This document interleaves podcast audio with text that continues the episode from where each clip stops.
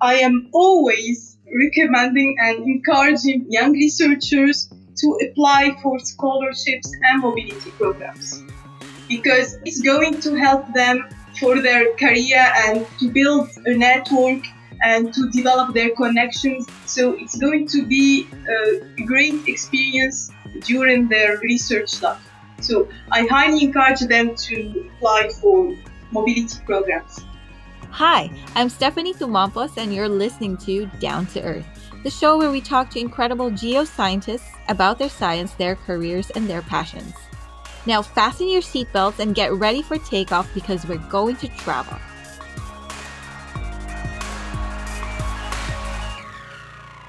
Support for Down to Earth comes from the Inspire, Develop, Empower, Advance, or IDEA Committee of the Institute of Electrical and Electronics Engineers Geoscience and Remote Sensing Society. The IDEA Committee is devoted to empowering engineers and scientists from diverse backgrounds to follow a career in geoscience and remote sensing. One way they do this is by pairing established and emerging geoscientists through their Women Mentoring Women program. In this year long mentorship, careers blossom and friendships are born across generations, disciplines, and geographies. To learn more and become a member, visit grss-ieee.org slash community slash idea.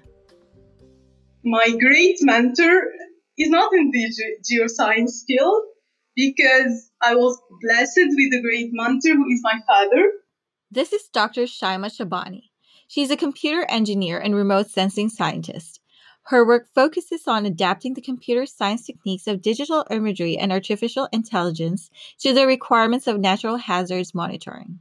He supported me in my education and my career choices. He was always pushing me to uh, move forward. People say that parents greatly influence their kids. When Shaima was completing her engineering diploma in computer science, she got the opportunity to conduct research at Le de Développement et de Recherche en Imagerie Numérique based in Quebec, Canada. Please forgive my bad accent. Getting back to Shaima, there was a slight problem. Shaima had never traveled before. Thankfully, her father had her back. At the beginning, I was not really sure if I want to go alone to Canada and to do a project of six months there.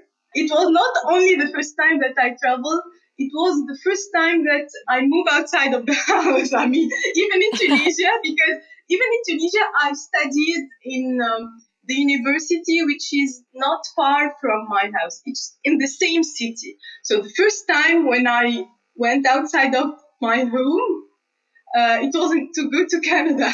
it was really tough, and I hesitated many times before doing it. But of course, because my father was with me at that time, that's why I was able to do it.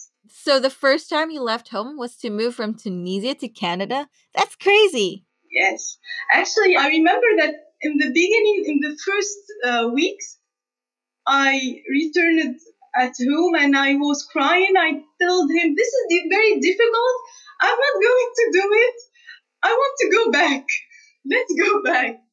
But I remember then he he was uh, really serious and he said, No way, you are going to continue what you are doing. He refused to go back and he was really pushing me to continue.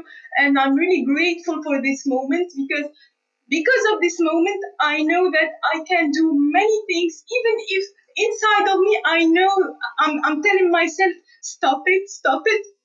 But because of that moment, I know that I can move forward. You know, that's a huge decision to actually move out from your home to another unknown place. I mean, you know Canada, but you know you don't know how the culture works, how how everything in the city in Quebec Yes. works, you know. And the And- weather also. Oh, how did you manage with the weather? How did you find it? actually, actually, we we went there in uh, April, but even in April, we still can see the, the, the snow. There is a huge amount of snow there. We had to wait until May or June to have this uh, kind of uh, sunny days, the, the days that I prefer in Tunisia. No wonder you were ready to come back after a week in Canada. yeah. but it was a good experience overall? Of course, it gave me a great experience to work in a research center with all the required uh, materials of cameras, high definition cameras, and motion trackers. So it was a huge thing for me because this was the first time that I saw the uh, motion capture studio and I saw how they are producing the video games in real video game studio. And you know, I discovered this passion from the uh, motion capture studio that of the research center in Quebec because they had really good uh, high definition cameras and I was able to see the recordings. So I said, this is really amazing. I want to do it. So I started my training in photography. I did some self training and some courses here in Tunisia. And that's it. I'm enjoying taking pictures. It sounds like the whole experience was the start of a few passions for you photography, the practical applications of research, and of course, you caught the travel bug, didn't you? Mm, yes, actually, during my PhD, I had many opportunities and I'm really grateful for that. The opportunities of trainings and mobility programs. I did an internship in the Luxembourg Institute of Science and Technology. Uh, it was about learning the basics of hydraulic model building. Uh, also, I was selected in the context of um, ITEC mobility program to attend a course on uh, remote sensing image processing. It was in IRS in Dehradun in India. Uh, I had also an Erasmus Plus ICM mobility in the University of Trento in Italy, where I explored the capabilities of deep learning in the context of uh, post flood soil deformations. As you can see here, actually, um, these mobility programs and internships helped me to develop my interdisciplinary skills. So you've traveled a lot after Canada. Yes, I was able to do it. Yes, I, I told you because uh, that moment with my father really helped me after to uh, build my personality and to empower myself. That's amazing. Just knowing that this one moment changed your whole life, it's incredible. Yes. Okay, let's just back up a bit for a moment. I want to talk a bit about your start in computer engineering because this focus is what led you to the trip to Canada. What drove you to pursue computer engineering? Uh, I thought that actually computer engineer career is a career that can help me after to be, for example, researcher and apply this knowledge for uh, the research because having the uh, computer science tools will help you to do whatever you want after in research. So uh, when I decided to be a computer engineer, I said, okay, I'm going to have some general tools. This can help me after to improve myself in other domains. So you studied computer engineering and ended up working on video games for your graduation project. What happened next? Um, when I had this experience of uh, seeing the application of what I have learned and seeing the uh, importance of uh, this information for a real project, then I decided to look for another project who is actually I was looking for uh, the application of what I have studied in computer engineer into reality. And that's what led you to focus on the environment and flood mapping in particular, right? For your PhD? Um, as a PhD, I, I, was looking for a PhD, a good subject for PhD that can really motivate me. And I was really eager to apply my knowledge in something that can be useful daily in our daily life. So when I found this subject, this uh, PhD subject of flood monitoring, and I can use all the uh, skills, my computer science skills. I said, okay, this is something that is good, and I can see the impact on reality. Uh, I can see how um, it can have a positive impact for the environment. So I wanna do it. Coming up, we dive into the specifics of Shaima's flood mapping research, which involved an incredible number of different remote sensing techniques. And don't pack your bags yet, as Shaima also shares to us some important wisdom she has gained as a result of her extensive travels. Worldwide, women remain underrepresented in the STEM workforce. That's why the IDEA Committee of the IEEE Geoscience and Remote Sensing Society has developed a highly organized and incredibly rewarding mentorship program for women. Through this year long program, mentors support mentees in setting goals, problem solving challenges, and celebrating successes. For mentors, it's an opportunity to share expertise with the next generation. And for mentees, it can mean the difference between staying in geoscience or leaving the field. To keep going as someone who didn't come from a science background, um, having those mentors who saw promise in me meant a lot and, and truly helped me navigate specific circumstances as they arose. Consider offering your expertise as a mentor or bringing your enthusiasm and questions as a mentee. Visit grss-ieee.org slash community slash idea to sign up. Welcome back. Today we've been speaking with Dr. Shaima Chabani, a computer engineer and remote sensing scientist who loves to combine her diverse skills and knowledge to solve real world problems. We've also discovered how she's an avid traveler, all thanks to one fateful trip to Canada as part of her engineering degree. So, one thing I have to say before we get into the details of your research congratulations on defending your PhD. Thank How you. does it feel to finally be done? um, I'm feeling really uh, free. uh, I'm feeling this sense of freedom because you know when you are a PhD student, you always have deadlines, you always have projects, reports, uh, papers to write. So the fact of at the end um, having all of this done and successfully, so I'm really uh, feeling this kind of freedom. Now I can actually, I had the opportunity to enjoy this summer. What was the first thing you did after successfully defending your PhD? um, I had a family lunch, a big one, with my family members. Actually, with the family members who, who were able to come because as you may know we had the, the problem of the lockdown of coronavirus etc but at the end we tried to enjoy the moment with my family and friends That sounds lovely. I'm glad you were able to celebrate even with COVID. I also heard that you won a three minute thesis competition. That's incredible.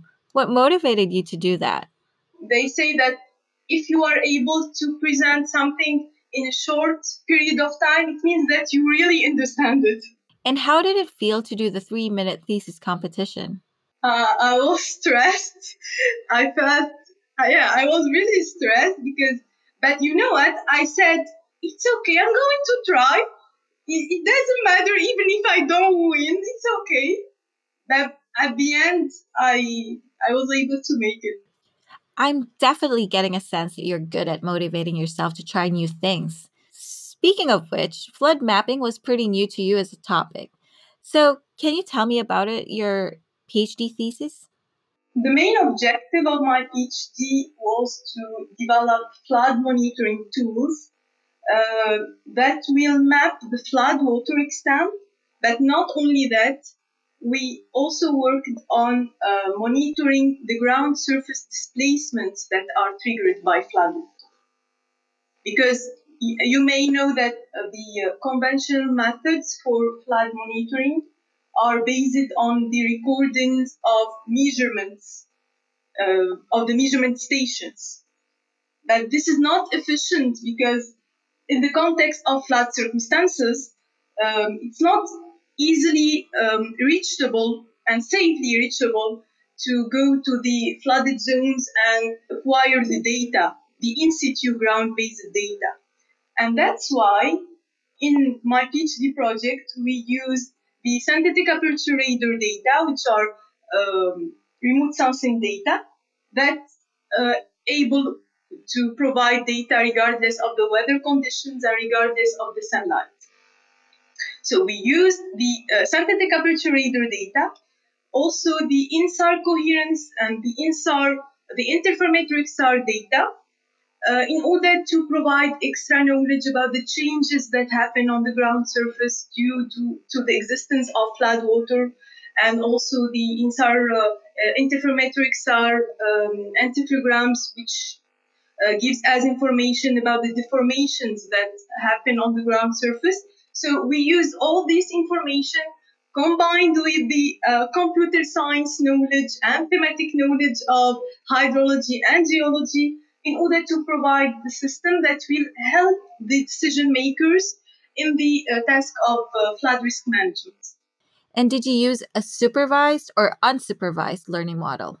Uh, actually, both. Wow. both. Yeah, actually, when it comes to uh, flood mapping, the use of the classification approach, the flood mapping approach, it is highly related to the availability of data. For instance, if we do not have a priori data about the flooded zone, then it's better to use unsupervised classification.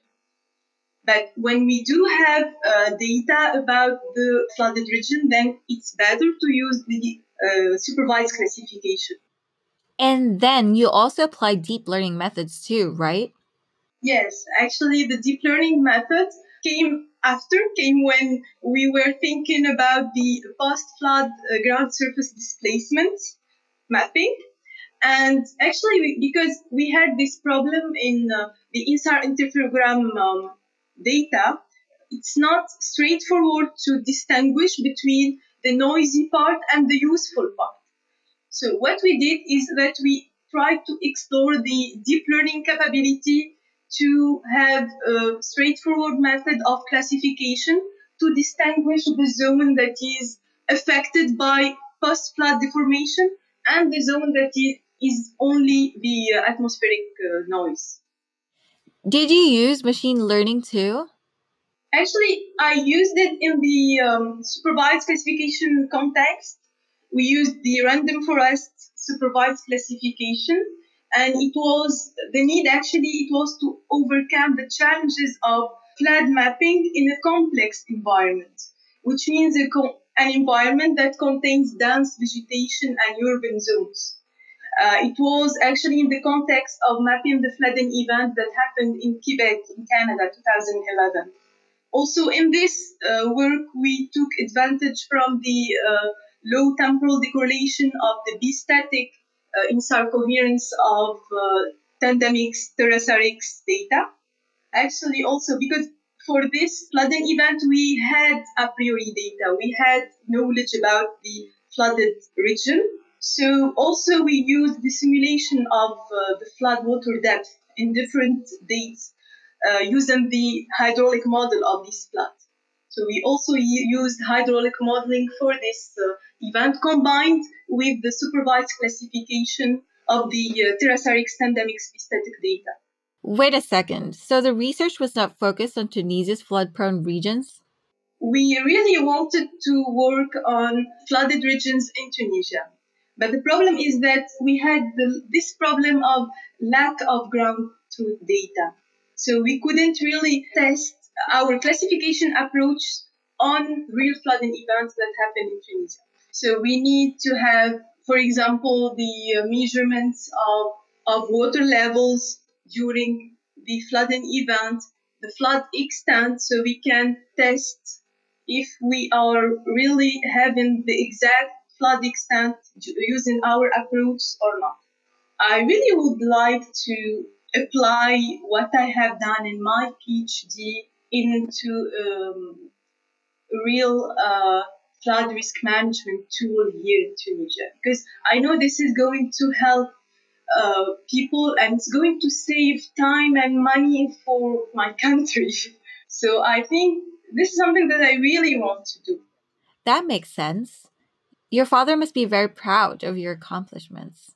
Unfortunately, I lost my father during the second year of my PhD, but I was um, always keeping in mind his word actually, because he was always telling me to continue my journey no matter what happens. Also, as a researcher, I'm deeply grateful to my thesis supervisor, Professor Yabab Fateh, because he believed in my ability because I came from the background of computer science and he introduced me to the GRSS field.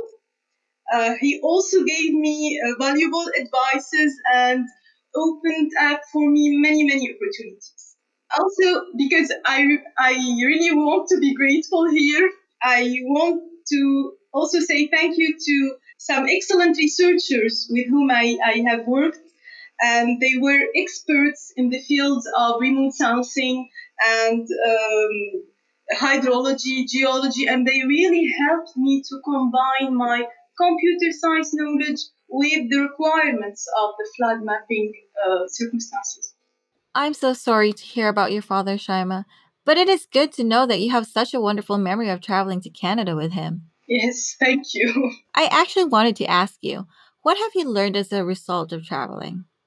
Uh, okay, what I have learned from traveling is that we are all the same. Uh, no matter of my, our origins or our culture, all of us, we do have the same fears. We do have the same ambitions. All of us, we love our parents. We love our children. So there is no, the basics are the same for all of us.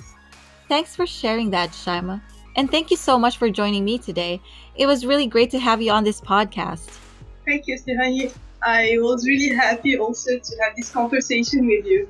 Actually, one of the uh, things that really motivated me to do this podcast is that uh, being a radio announcer was one of my childhood dreams. So I really, I was really motivated to do this podcast because I wanted to live this experience. That's amazing. yeah. Maybe we'll hear you on another podcast in the future. Yeah, maybe, maybe I will be encouraged to do that after this podcast. Sounds good. Thank you. well, that's all for this episode of Down to Earth.